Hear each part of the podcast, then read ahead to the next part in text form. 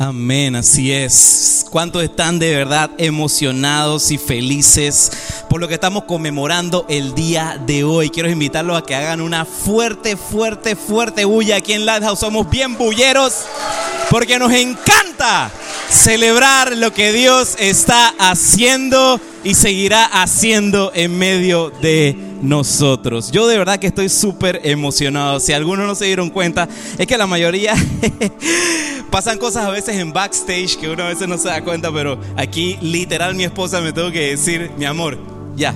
Porque si no, ahí seguíamos y seguíamos y seguíamos. Ya ustedes me conocen cómo somos con el tema de la alabanza y la adoración. Y les digo, de verdad que estamos bien, bien emocionados y bien contentos por llegar a, hasta aquí, hasta donde el Señor nos ha llevado y decir, Ebenecer, hasta aquí nos ha llevado el Señor. Y en lo que estaba tratando de encontrar palabras para describir lo que fue este último año, fue este 2022 que arrancó, arrancó esta hermosa obra que Dios nos ha permitido levantar, un 2 del 2 del 22. La historia detrás de ello, si algunos no lo saben, eh, ese día creo que no lo llegué a contar, pero eh, en enero a mí me da COVID y no teníamos una manera de cómo estar buscando de qué sitio donde nos íbamos a reunir y demás. Mi, esposa, eh, Dios la tenga en lo más alto, la bendiga. ¿Cuántos bendicen a las esposas? Amén. Jamie es una cosa impresionante. Jamie nada más agarró la computadora, buscó, buscó, buscó y me dijo, te tengo tres opciones ya. Y entre esas tres estaba este lugar. Y cuando ya por fin salí del tema de cuarentena y todo eso y los vinimos a visitar, eh, desde que conocimos eh, a la hermosa gente aquí de The Cube, desde que conocimos por primera vez a Adonai, fue, fue totalmente de Dios. Nada más arrancando por el nombre. Cuando se presentó conmigo y me dijo Adonai, yo dije, aquí estamos, aquí estamos. Y ha sido algo impresionante. Mira, no te pudiese decir que ha sido fácil, porque no lo ha sido. Aunque Tampoco te pudiera decir que ha sido difícil porque durante cada paso Dios ha dirigido, Dios ha dado provisión, Dios ha puesto inspiración, Dios ha puesto ideas, Dios ha puesto energías más allá de la que jamás ninguna taza de café puede producir porque es el poder del Espíritu Santo. Así que te pudiese decir, ni fácil ni difícil, esto simplemente hemos sido testigos de lo que Dios puede y sigue y seguirá haciendo. Amén. Y hoy celebrando este primer año traigo a memoria lo que es eh, el versículo que destaca esta casa, el versículo donde se encierra toda la visión que Dios puso en nuestros corazones para comenzar con esto, para comenzar con Lighthouse. Y si alguno lo ha visto de repente o en las redes sociales o en los t-shirts, por ahí debe haber alguien que tiene t-shirt de Lighthouse, de, Lighthouse, ahí lo pillé, yo creo que era Abraham por ahí está. Bueno, ahí, aquí en el pechito, ahí está puesto ahí el versículo, pero te lo quiero leer, lo tengo aquí en pantalla. En Mateo 5:14, que dice de la siguiente manera. Ustedes son la luz del mundo como una ciudad en lo alto de una colina que no puede esconderse. La luz del mundo, la luz del mundo. Mira, Dios nos ha permitido correr juntos en esta visión este año. No puedo decir para nada de que ha sido eh, habilidad o creatividad mía y de Jamie que va porque la iglesia es más que los líderes que la dirigen. La iglesia es más que un equipo. La iglesia es todos. Todos son la iglesia. La iglesia no es un sitio al que tú vas y entras por esa puerta, sino una familia a la que perteneces. Si no pudiéramos llegar hasta acá, hasta este año, de no ser por cada uno de esos corazones, de esas vidas que decidieron no solamente depositar y sembrarse en esta casa, sino poner su corazón en manos de Jesús. Y ha sido realmente hermoso este año, desafiante como no tienen idea, pero también muy, muy gratificante, porque no hay nada más hermoso que caminar sobre los sueños de Dios. A mí me encanta decir esto. Si quieres ver tus sueños cumplirse, atrévete a soñar los sueños de Dios. Amén. Y el día de la inauguración también dimos a conocer un poquito lo que es la visión de esta casa lo que son los tres pilares que sostienen la visión de Lighthouse, lo que Dios ha puesto en nuestros corazones para desarrollar en este tiempo, para esta generación, para eh, lo que Dios está levantando en este tiempo, porque Dios está haciendo cosas nuevas constantemente. Y el Señor puso en su momento en nuestro corazón estos tres pilares, que era primero comunidad, luego creatividad y de último y no menos importante, espiritualidad, porque gracias a ese se sostienen todos los anteriores.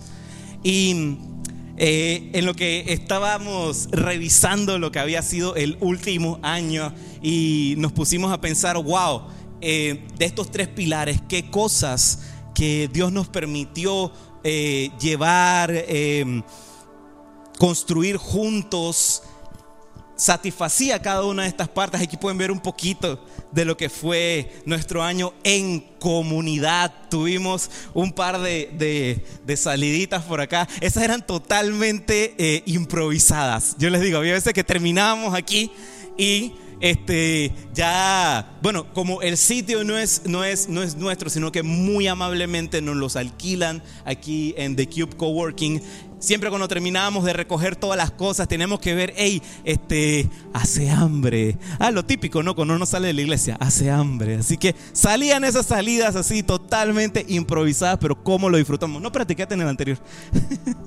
y también, también, cómo no, tuvimos nuestra actividad de bautismos. El año pasado tuvimos bautismo y fue realmente espectacular.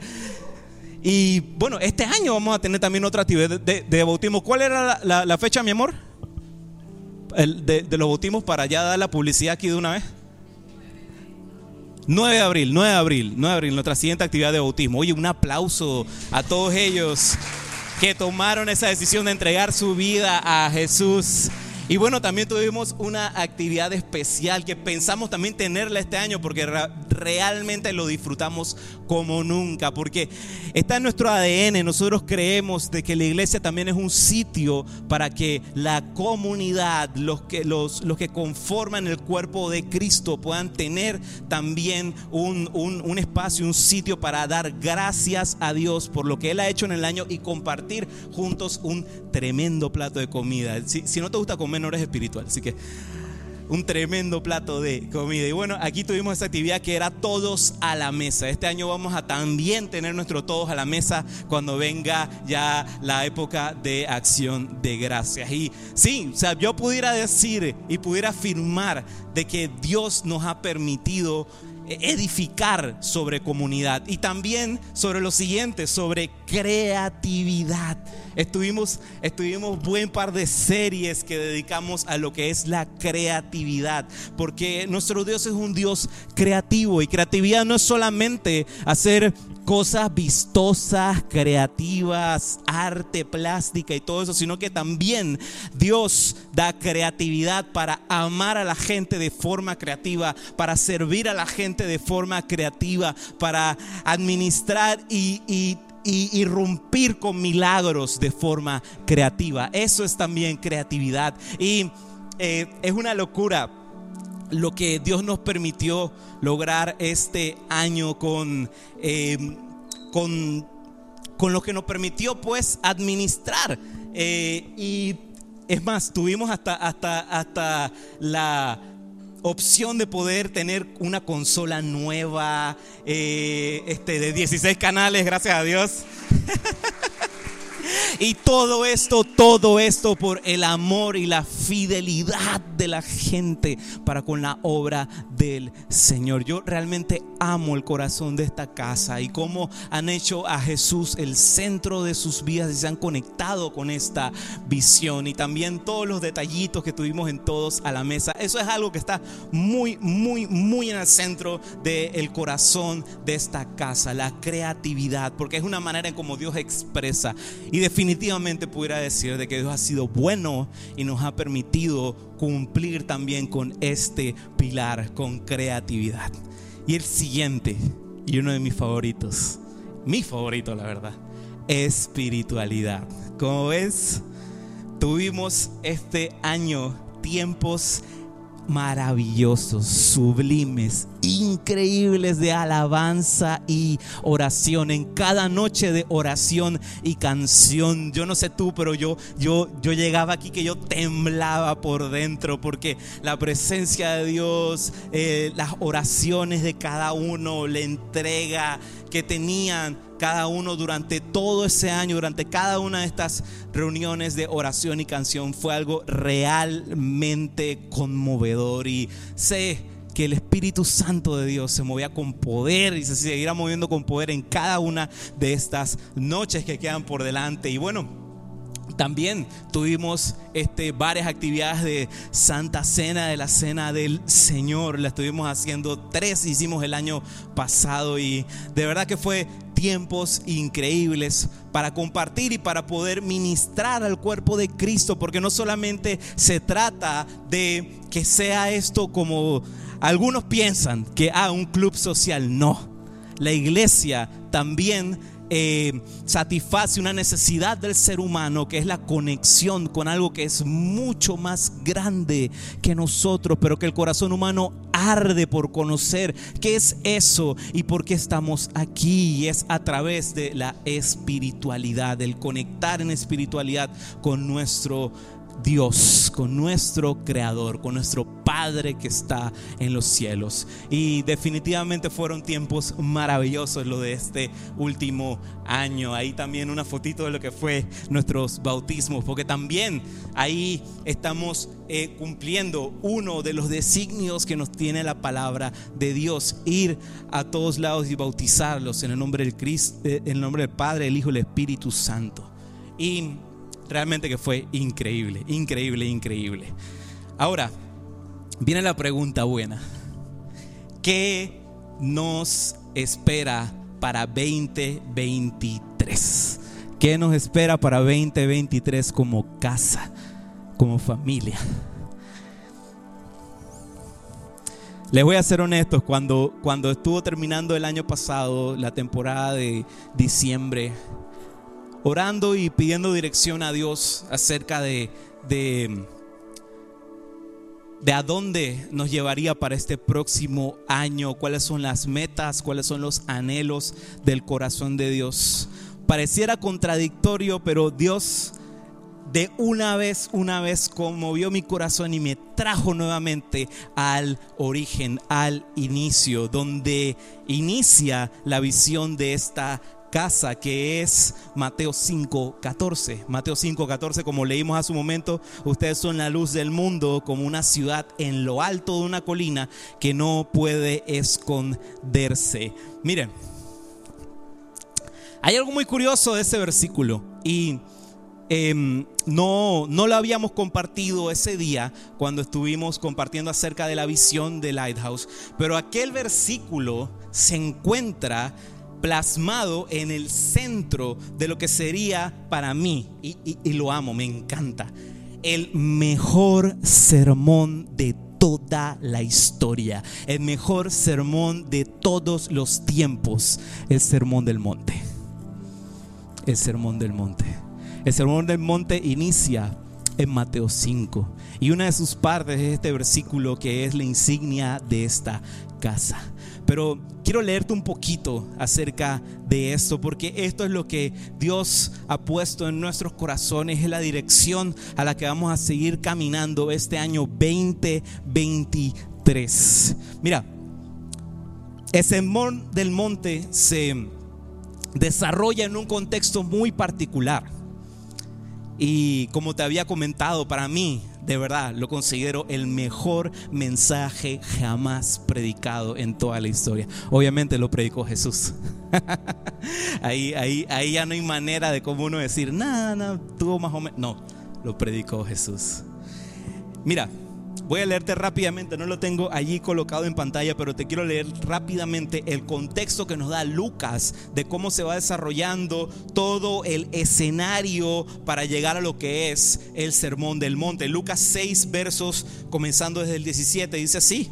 Cuando descendieron del monte, los discípulos se quedaron con Jesús en un amplio lugar llano, rodeados de muchos seguidores y de las multitudes. Puedes imaginarte a Jesús y a sus discípulos rodeado de gente, rodeado, rodeado de gente.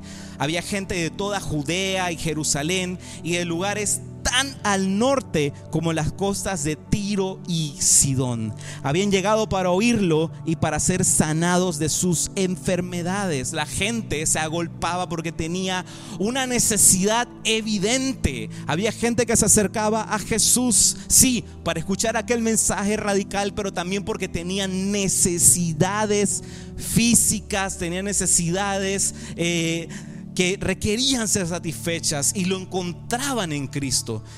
Y los que eran atormentados por espíritus malignos fueron sanados. Todos trataban de tocarlo porque de él salía poder sanador y los sanó a todos. Este mensaje, este sermón, el sermón del monte, es un mensaje que no solo Jesús predicó para sus doce Sí, venía con ellos y se toparon con este montón de gente, pero en el contexto donde se desarrolla esto y cuando empiezan a mencionar la palabra discípulo, era también todos los que estaban allí rodeando la escena en ese monte. Era un mensaje que era para todo aquel que decida ser su discípulo. Y lo que a mí me encanta, me encanta, me encanta y lo ejemplifica súper bien el Sermón del Monte es que Jesús definitivamente rompió el molde, rompió la historia. Jesús era el Mesías rey de un reino al revés.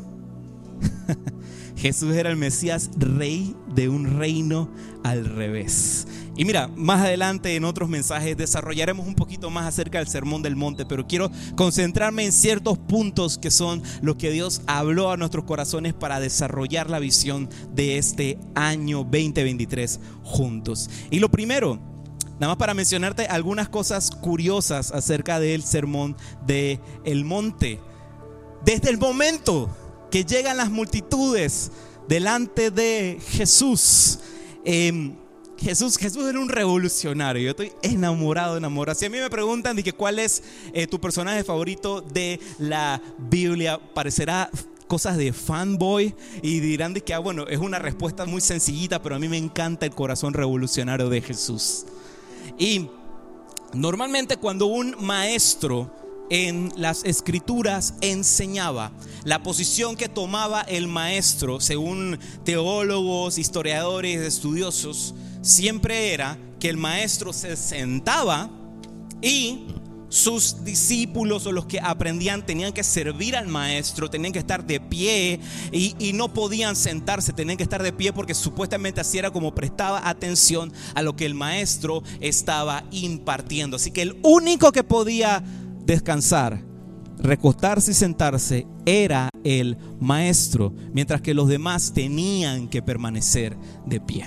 Mira, Teólogos afirman, y tú lo puedes ver, si algún, algún momento tienes la dicha, la gloria y la oportunidad, yo definitivamente en algún momento quisiese viajar a Jerusalén y poder estar en esos montes donde se desarrolla esta historia tan maravillosa.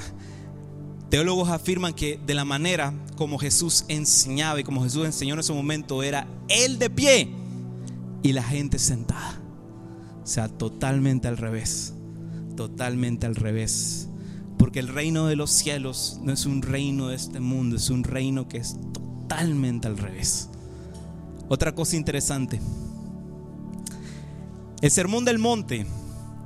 Si tú tomas tu Biblia, aquí traje, aquí traje la mía. Normalmente no la utilizo para, para predicar porque yo soy medio millennial. Así que yo siempre tengo los versículos aquí, pero sí lo uso para estudiar. Está bien, bien subrayada, si la pudieran ver ustedes. Pero si tú te vas a Mateo 5, hay algunas versiones de la Biblia en la que podrás ver de repente las letras rojas. Las letras rojas. Las letras rojas son versiones de la Biblia que resaltan en rojo lo que fueron palabras textuales habladas por Jesús. Cuando Jesús hablaba en estas versiones, lo tenemos resaltado en rojo. Es más fácil identificarlo de esta manera. No porque sean palabras más importantes, porque todo el canon bíblico es importante, pero siempre es interesante saber eh, cuáles fueron exactamente esas palabras en los evangelios que pronuncia Jesús. Y miren, hasta acá lo tengo. Tengo el 5.4 y le tengo un, un circulito, dice Lighthouse ahí en la esquina. si tú comienzas a leer el Sermón del Monte, te percatarás rápidamente que por ejemplo, aquí tengo Mateo 2, está todo en blanco y negro. Pero cuando comienzas a ver, a partir de Mateo 5,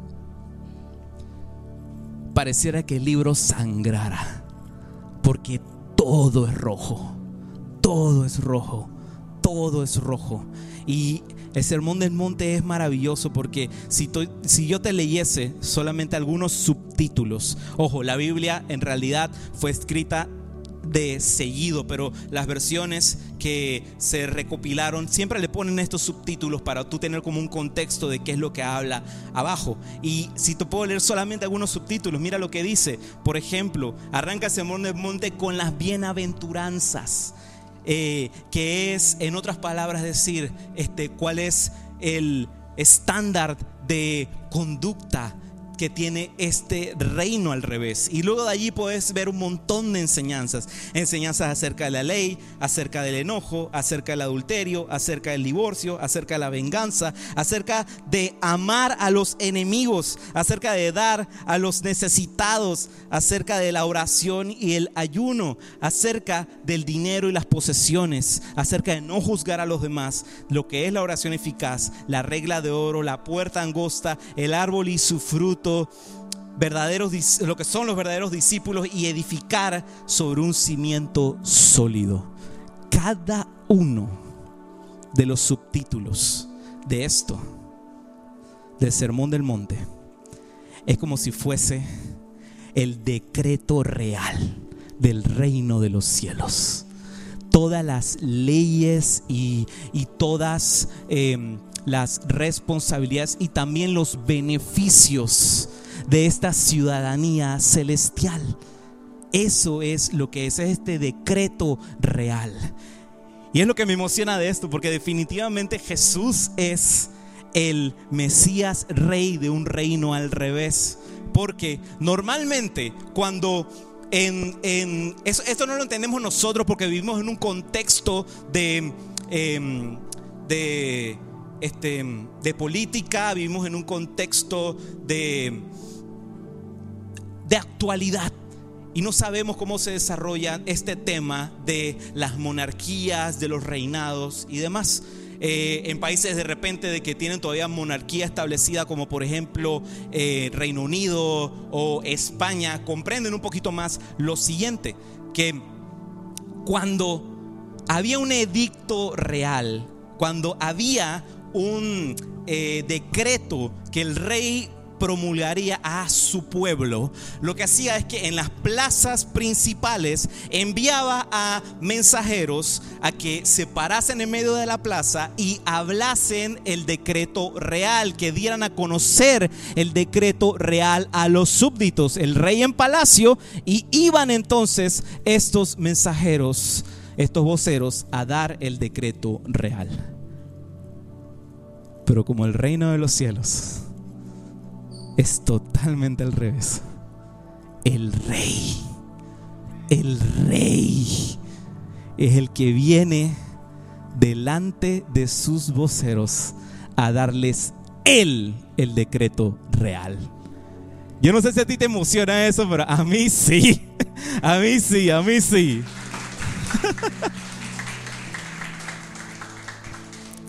Y el sermón del monte es eso, el sermón del monte es el decreto real del reino de los cielos. El decreto real que nos trae a una eh, realidad diferente porque todo aquel, todo aquel que adopta esa ciudadanía tiene doble ciudadanía, doble ciudadanía, aquí en la tierra y allá en el cielo. Yo tengo dos ciudadanías. Yo soy panameño y también soy español. Yo tengo pasaporte español, tengo pasaporte de la Unión Europea. Gracias a mis, a mis, a mis padres. Por allá atrás están mis papás, ahí está mi mamá. Un aplauso a mis papás allá que están. y yo obtuve esa ciudadanía a través de mi abuelo, mi abuelo segundo. Él era de un pueblo llamado Montemayor del Río en Salamanca. Y obtuve la ciudadanía española eh, desde muy pequeño, pero cuando llegué a los 18 años de edad, me tocó hacer algo. Yo tuve que ir a la Embajada de España a dar una declaración ante el cuerpo diplomático y de mí, de mí obtener nuevamente esa ciudadanía, porque si no lo hacía, se me quitaba. Y era muy curioso porque eh, me hacían un par de preguntas y estaba familiarizado con algunas cosas.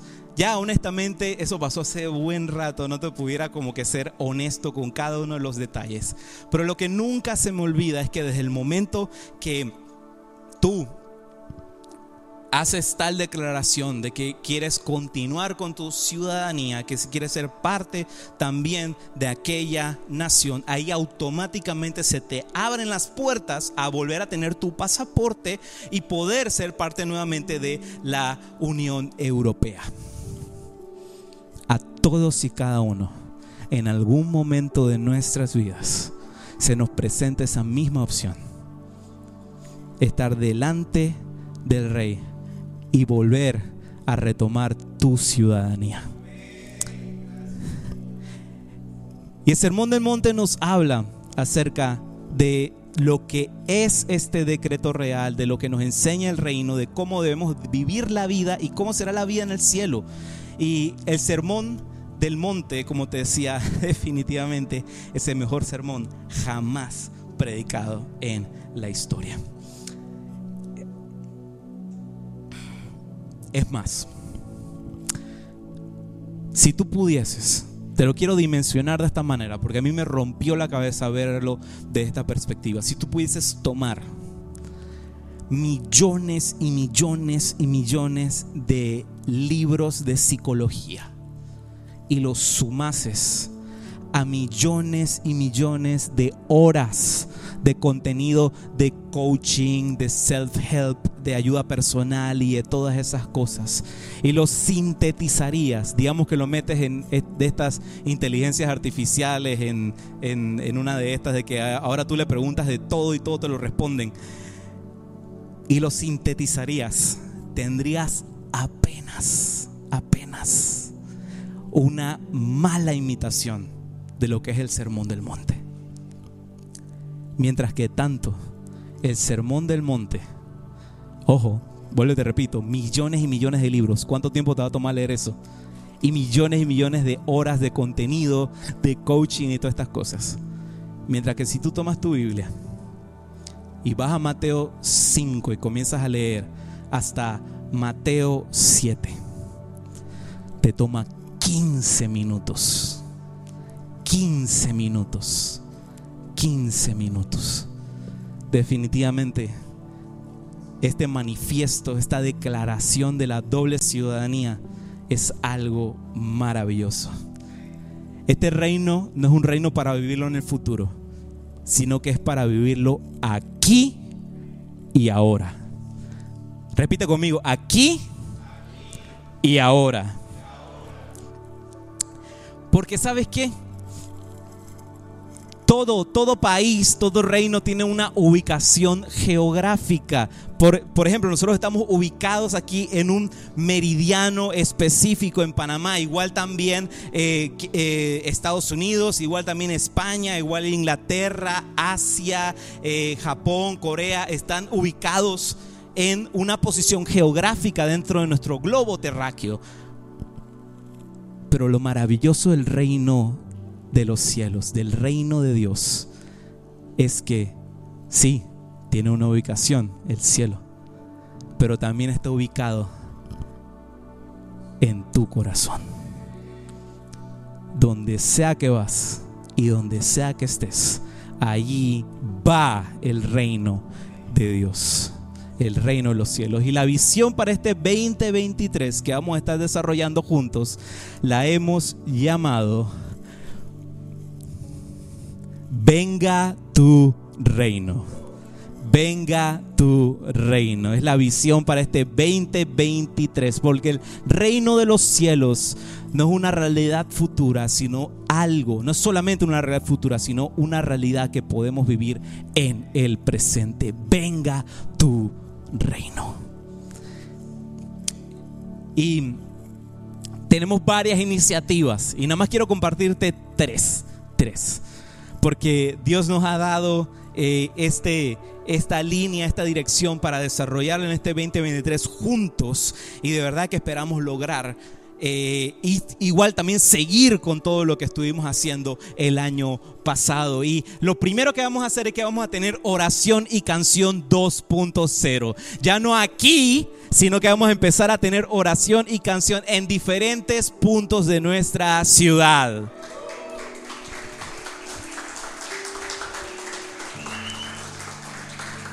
Eso es lo que será oración y canción 2.0. Muy pronto en redes vamos a estar eh, anunciando fechas y demás para que tengamos esas actividades juntos, de repente en la cinta costera, en algún parque, pero vamos a tener ya oración y canción 2.0. Otra de las iniciativas, la segunda, la hemos llamado sin cuarta pared. ¿Qué es esto? ¿Qué es esto? Sin cuarta pared. Lo que conocen un poquito acerca de cinematografía y de producción, sabrán de que cuando tú eres espectador de alguna película o de alguna serie o incluso cuando vas al teatro, hay un concepto que se llama la cuarta pared. Cuando tú eres un espectador y tú estás sentado, así como están ustedes, miren, me voy a poner acá y todo eso para que sea fácil de entender. Yo estoy sentadito aquí, pues. Yo pensé que me iban a traer unas. No, mentira, mentira. Estoy sentadito aquí con ustedes. Yo estoy siendo espectador de lo que está sucediendo. Y hay tres paredes: el fondo, la izquierda y la derecha. Hay tres paredes. Y hay una cuarta pared que es imaginaria. Es la cuarta pared que divide lo que está sucediendo del espectador. Y lo que nosotros buscamos en esta iniciativa que hemos llamado Sin Cuarta Pared es que ya no exista espectador, sino solamente participantes. Amén. Y esto es lo que va a ser nuestra iniciativa para que la iglesia del Señor sirva fuera de la cuarta pared, afuera de las cuatro paredes, sin cuarta pared. Y tenemos planificado una primera actividad y esta actividad de verdad que nació de algo maravilloso. Mira, yo soy de aquellos que piensan que no solamente Dios trabaja en los corazones de la gente a través de victorias, a través de conquistas, a través de buenas noticias, sino que también del dolor más profundo, el Señor puede brotar hermosos jardines. Y una de las miembros de esta casa de Lighthouse el año pasado tuvo un episodio muy fuerte, estuvimos orando por ella, por su esposo también. Y yo soy de los que cree que en el reino de los cielos, en este reino al revés, lo que a veces aparenta ser pérdida, para el Señor es ganancia. Y nació de este corazón eh, y nos los comunicó a nosotros. No sé si están presentes, ¿pudieron venir? Sí. Bueno, ya sabes quién eres, ¿verdad que sí? Vamos en mayo 5, el 5 de mayo, a hacer una actividad para bendecir a mamás en el pabellón de maternidad del Hospital Santo Tomás.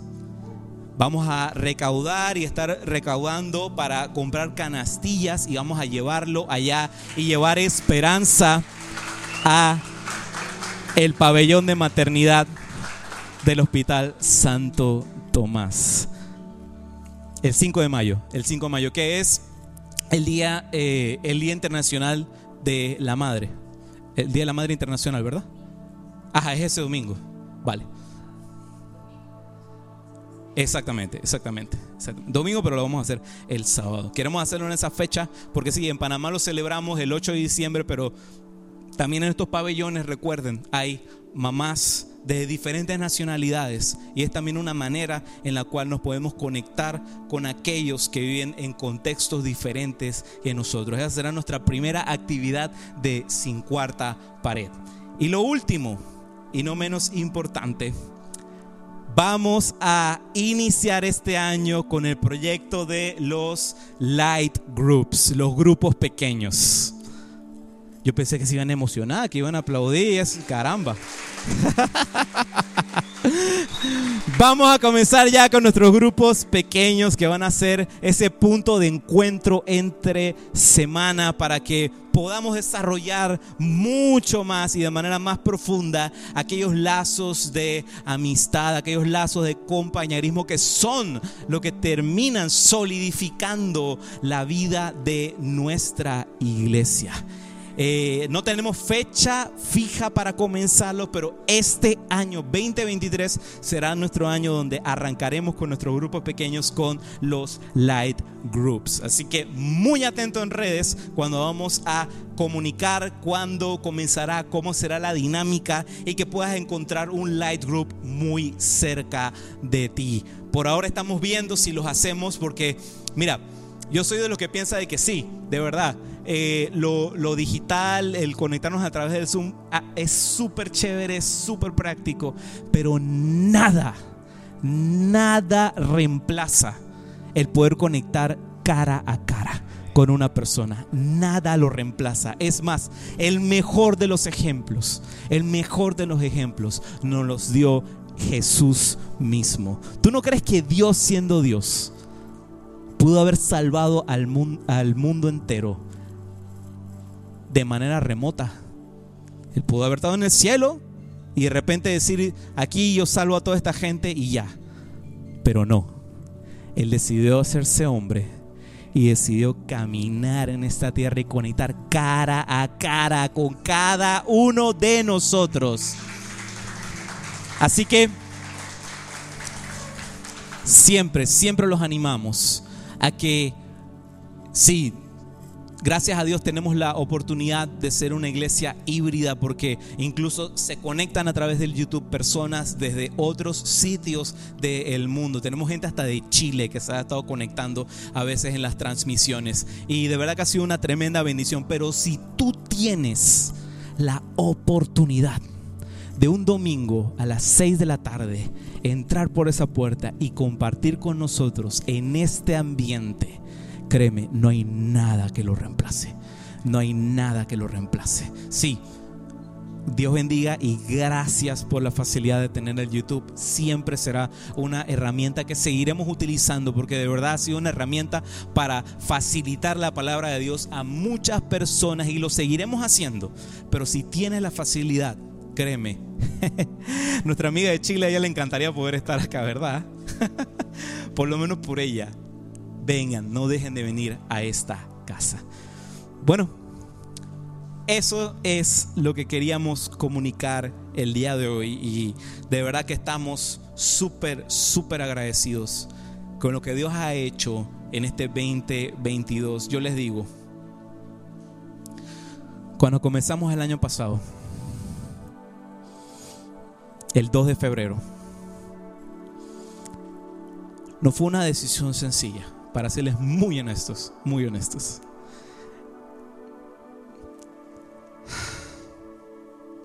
A veces, a veces el caminar en los caminos del Señor no es cosa fácil. A veces te tocará vivir y pasar por situaciones sumamente dolorosas, sumamente incómodas. Pero lo que siempre te impulsará adelante es saber quién es Dios para ti y cuánto vales para Dios. Te lo digo. yo, yo, yo me pudiera quedar aquí toda la tarde contando testimonio de, situaciones complicadas, de repente dolorosas, de repente... Em, angustias, dudas, incertidumbres que nos tocó vivir a mi esposa y a mí durante varios años. Pero yo le decía al Señor en estos días, Dios, si yo tuviera que vivir por cada una de esas cosas una vez más, yo creo que hasta yo creo que hasta me pudiese atrever a meter la pata 20 veces más. y sufrí 50 veces más.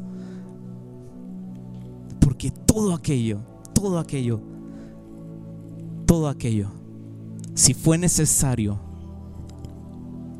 para llevarte al punto donde te encuentras ahora, tómalo como un regalo, tómalo como lo que es, el hermoso regalo del proceso.